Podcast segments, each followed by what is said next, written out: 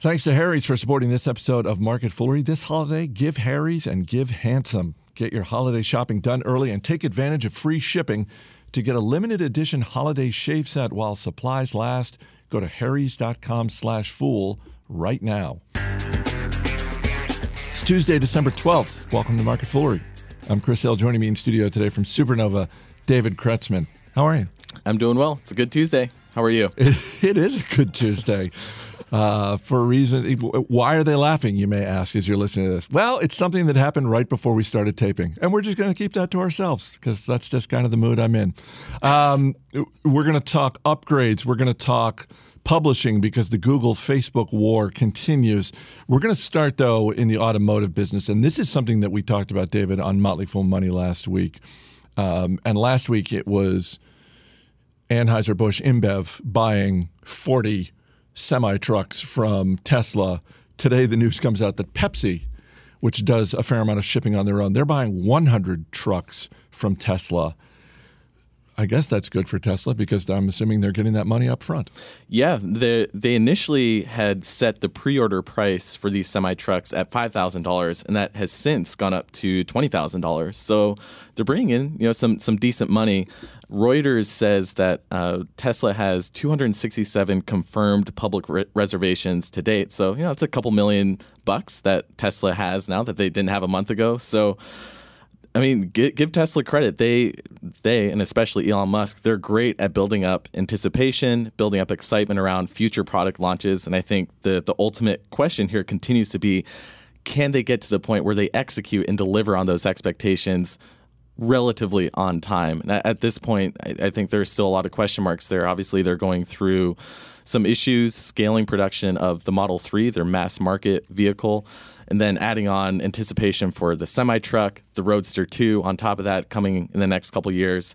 Uh, it adds to the question marks because at some point they, they need to not only promise, they need to also deliver, and uh, they, they still have some work to do there. So there are a couple interesting things here to me. And one, you mentioned that initially Tesla was looking for $5,000 up front to reserve these trucks, and then they bumped that up to 20000 Yeah, why not? And uh, you know what? Good for them because if they if they feel like they have that kind of pricing power and uh, Pepsi is going to cut that kind of check, well then again, good for them.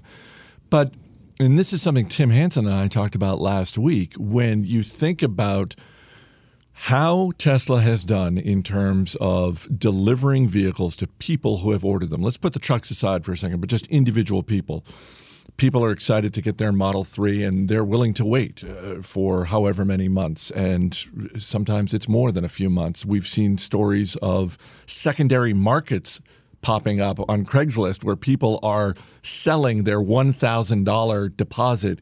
Essentially, they're selling their place in line to people who are further back in the line and they're selling that $1,000 reservation for three and four thousand dollars. I'm so disappointed I didn't do that because a year ago I had reserved a Model Three because it's like, okay, I'm not at a point right now in my life where I needed a car, but hey, in a couple years, if I'm at a point where I need a car and I can afford it, Model Three would be a pretty cool initial car.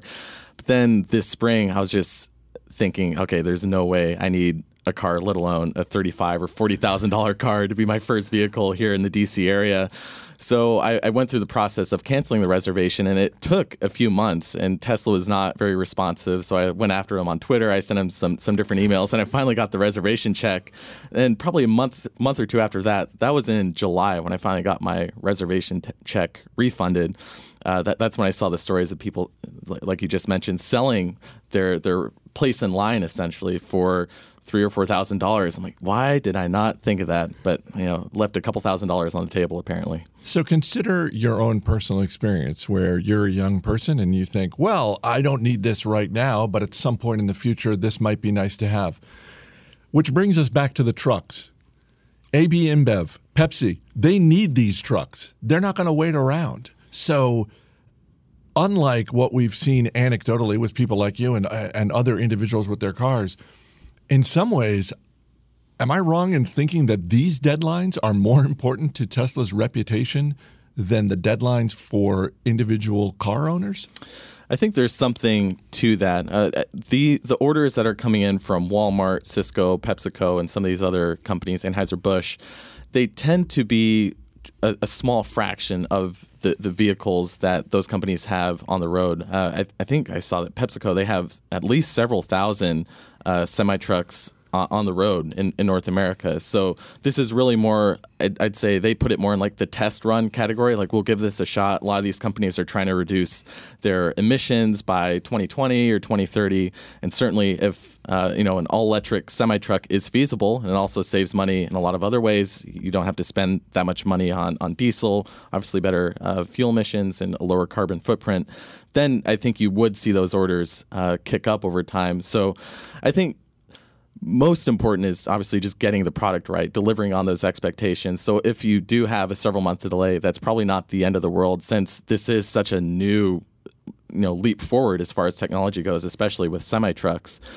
But uh, th- they do need to get it right. So I think that that's most important. So if you do need to delay it a few months to get it right, probably worthwhile. But if you're delaying a year or two, uh, it, it, leaves room for competing solutions to come in. And I think, yeah, it certainly damages Tesla's reputation, which already at this point, I think people just sort of assume, okay, any target launch date that they have for a product, probably uh, knock it back a few months. That's more realistic.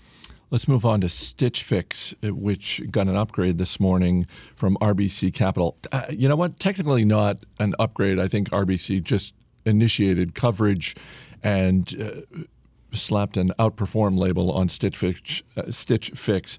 Uh, Stitch Fix is an online personalized clothing company. Uh, one of those sort of you you have a stylist who's assigned to you that sort of thing. I've not used it. Uh, our colleague Christine Hargis.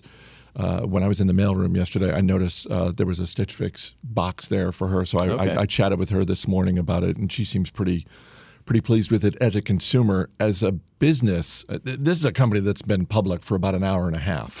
yeah. So they're they're young. They're, uh, this is a young public company, but uh, unlike some other companies that have gone public in 2017 and have uh, suffered right out of the gate, this is a stock that's up 60% since they went public uh, in late November. When you look at this company, what do you see? What's interesting about the IPO is that they, they actually lowered the, the price for the IPO. And now that the stock is up, like you said, 60% or so, the company is valued, I think, around $2.2 billion now. They, they probably left some money on the table because they went into the IPO roadshow where they're talking to the investment banks and essentially pitching the company. For whatever reason, they felt they had to lower the share price to really entice those institutional investors. But uh, they, they probably could have stuck with their initial range. But it, this is an impressive company, and uh, I mean they, they, started in 2011, founded by Katrina Lake, who still owns 15% of uh, the company even after the IPO.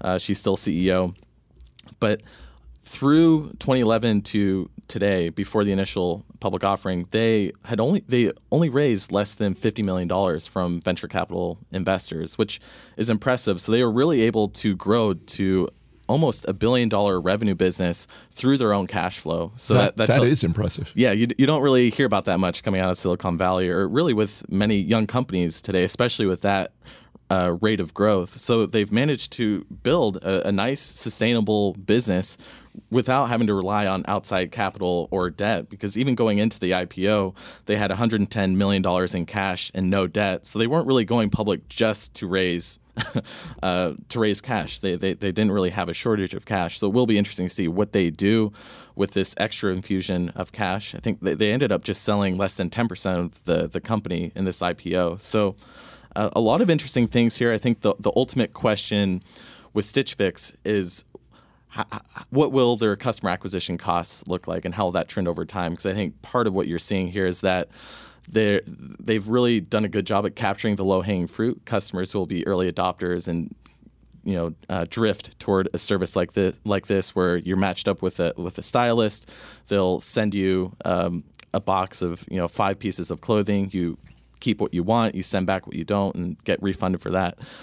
But over the past year they tripled their marketing costs and revenue only grew 34% so as these customers get harder, uh, or as it gets harder to bring new customers on board and that marketing cost goes up, maybe the financial profile of the company doesn't look quite as appealing. So that, that'll be, I, I'd say, the main thing to watch over the next year or two, just how, how they manage to, to bring in new customers and retain those customers, because they've done a pretty good job so far. But just the fact that marketing costs have gone up so much and revenue has started to decelerate, that's a bit of a yellow flag. It, it absolutely is a yellow flag, but it's interesting because this is one of those services that, uh, in theory anyway, should be able to learn more about you as you the longer you are a customer. So presumably, if they do a good job with new customers right out of the gate, then the more items you buy, the more they learn about your personal style, the more they're able to tailor what they're sending to you. So, so if they've got their algorithms right, then uh, then this should get better over time. Yeah, it's definitely a data driven company, kind of like the Netflix of online personalized clothes shopping. I think that's one way to look at it, or the Netflix of fashion, where not only do they learn more about you, but they're like, oh, people with similar tastes to you, they like this, so we'll recommend this um, to you this month with with your with your uh, box of clothes. So certainly, as they uh, refine that algorithm, they get more data and they get better at using that data to kind of fine tune what they send customers, what they offer customers. That should help. So ideally, you you get to a point where the marketing uh, expenses are growing at a similar rate of revenue and not double or triple what revenue is because obviously that that is unsustainable. But up to this point, you have to give the company a lot of credit in an age where it isn't difficult to to get funding funding uh, from you know the, the, private markets, if you are growing really quickly, they manage to raise relatively very little capital and fuel that growth on their own. So they, they deserve uh, a lot of credit for doing that. Uh, one more time, the name of the founder CEO, Katrina Lake. All right, she sounds like someone to to watch. She's impressive. That, that's yeah. uh, that's really smart. Uh, before we get to the publishing wars, I want to say thanks again to Harry's for supporting today's episode of Market Foolery. I love Harry's products. I've been a customer of Harry's for years and it's the holidays, and it's uh, let's face it, it's not easy to shop. Well, for me, which is something I'm reminded of every year by my family. Um, but uh, I, am not alone. There are a lot of guys out there that it's not easy to shop for, and and same is, for me. Yeah, so th- that's where Harry's comes in. This holiday season, Harry's is offering custom and limited edition shaving sets that make really great gifts. Uh, foaming shave gel, five blade cartridges, and special limited edition winter chrome and emerald green handles that you can even personalize with engraving if you want. And as a special offer for our dozens of listeners, we've partnered with Harry's to give you $5 off your order when you go to harrys.com slash fool. This offer is only available for the holidays, so this holiday, give Harry's and give Handsome. Get your holiday shopping done early and take advantage of free shipping. And uh, let me just add parenthetically, you really want to take advantage of the free shipping, as I found out uh, recently because I went up to Boston. I got a Harry shave set for my nephew, and I was it was a short trip, quick turnaround, and so I'm I'm packing light. I just have a carry-on bag, and I stick the the Harry's box in my bag, and I'm like, this is great. I'm going to give it to him in person, and I go through security. And security does the whole, whose bag is this? Oh, that's my bag. And they're like, oh, come on over here. And so I got to spend some quality time with the um, the folks at TSA. Oh, lovely. And uh, they're like, "What is?" It? And I, I instantly realized, like, "Oh my God, I, uh, I've made a terrible. I should have packed. It. Oh my, I should have just shipped it." And thanks to a very nice lady at TSA, she allowed me to take it on the plane. But, nice. uh, but yeah, but don't do what I did. Lesson learned. Take advantage of the free shipping. Just do it. To get a limited edition holiday shave set while supplies last, go to harrys.com slash fool right now. That's harrys.com slash fool. Google is back in the number one spot when it comes to referring traffic to web publishers. This is according to an article on Recode that was tracking. Facebook had overtaken Google in terms of uh, basically referring traffic for web publishers, and they've they've dropped while Google has gone back up pretty significantly. And I'm assuming if you are a web publisher, you're paying very close attention to this kind of data. Yeah, yeah, it's interesting because off, off the top of my head, I'm not immediately sure what would be causing the, the rise in Google and the fall in Facebook, although obviously those are related because between the two of them, they dominate what it seems like 80% or so of the traffic that is referred to these uh, publishers. That's where a lot of the eyeballs are on Google and Facebook. But yeah, Google is now at close to 45% of uh, the traffic referred to publishers, and Facebook has dropped uh, closer to 25%. I think part of this is, you know, both companies are always tweaking their algorithms. So in the case of Facebook, you know, over the past year or two, they've had different tests where they, they tweak the algorithm to prioritize you seeing posts from your family and friends rather than seeing a post from the Wall Street Journal or Huffington Post or some other publisher. Uh, and, and I think part of this could be um, uh, a tweak in the algorithm, maybe perhaps since the election, where obviously Facebook, especially, has seen a lot of controversy around the fake news arguments and uh, Russians you know buying ads around around the election, uh, political ads and things like that. So perhaps they they tweaked their algorithm a bit, especially in light of the the blowback they were getting and kind of their poor management of that whole situation. And I, I think that perhaps could be a reason that um, they're seeing a little bit less um, traffic being sent to uh, to publishers. And I personally, though, I, I, just I don't go to Facebook to to read the news. Uh, you know, but if, if, there's you know a scandal or some controversy going on, I'll probably Google it or go to Twitter. But Facebook is not where I, I go to get you know insightful news content. Obviously, both both companies have have different tests in this department, and it's important to take a step back too and realize not bo- both companies are still doing very well. Uh, and I think uh, Facebook will often get a lot of credit as kind of the cool kid on the block, and we can forget about Google or Alphabet. But Alphabet continues to put up really impressive growth given their size, and Facebook also continues to, to put up really nice numbers. So I, I wouldn't look at something like this as anything other than an interesting story, but I wouldn't look at it as you know something to change an investing thesis. Well, and it's it's a nice reminder that uh, for as huge as Alphabet and Facebook are, within those two companies, there are very nimble operations going on. And we talked uh, on Motley Fool Money the other day about YouTube taking one more crack at music streaming, and I I don't know if it was Ron Gross or Jeff Fischer. Someone made the point that, um, you know, it's it's nice to see that. Alphabet isn't great at everything. That you know that that their first two attempts at a music sharing service really didn't work at all. Hence, they're making a third run at it and uh, and I, I, that's always comforting to me for, for any large company to see. Not that I'm rooting necessarily for them to to struggle and fail, but it's just nice to see. Okay, just like in human beings, no one wants to see a human being who's great at everything. So, so it's just so. It, but it, but it is impressive because we have seen the reverse of that, where particularly tech companies can get to be so large that they become bureaucratic and it becomes very difficult for them to act quickly. Yeah, and uh, Facebook especially, they they've gotten a lot of attention for their culture of really move fast, break things, test things, and just go quickly with all of it. And I think they're less in the breaking things phase of it, but they, they are still very much a testing oriented culture where really any of their engineers can pull, you know, a hundred users or several thousand users and test whatever it might be, a slightly different algorithm, a different color, a new feature.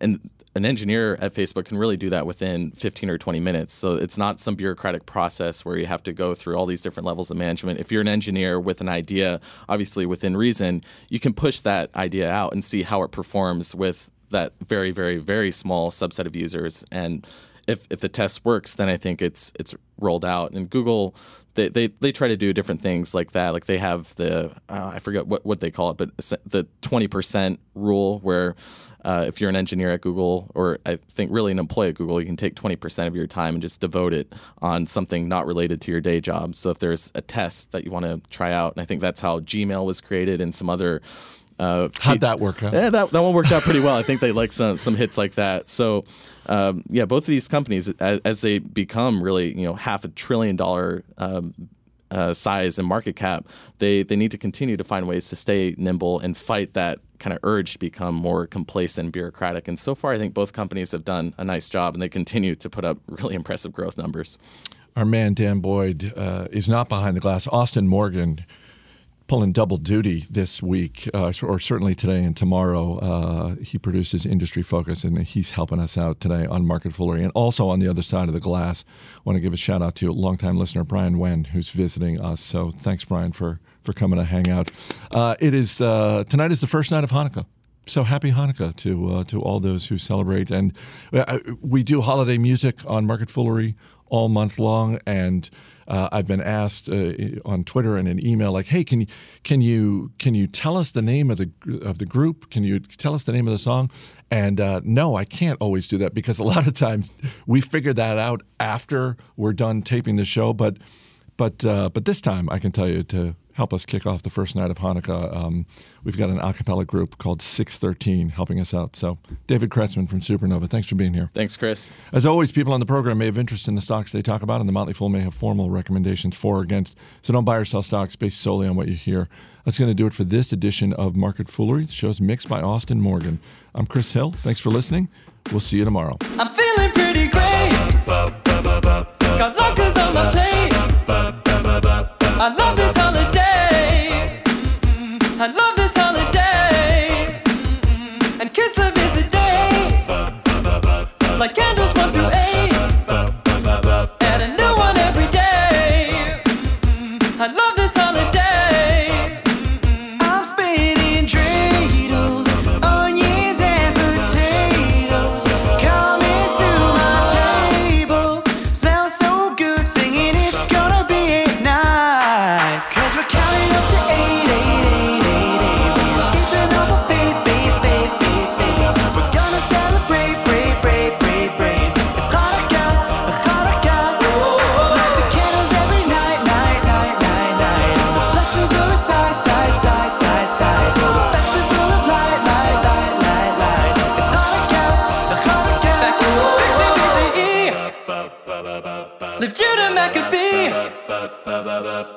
army was so weak,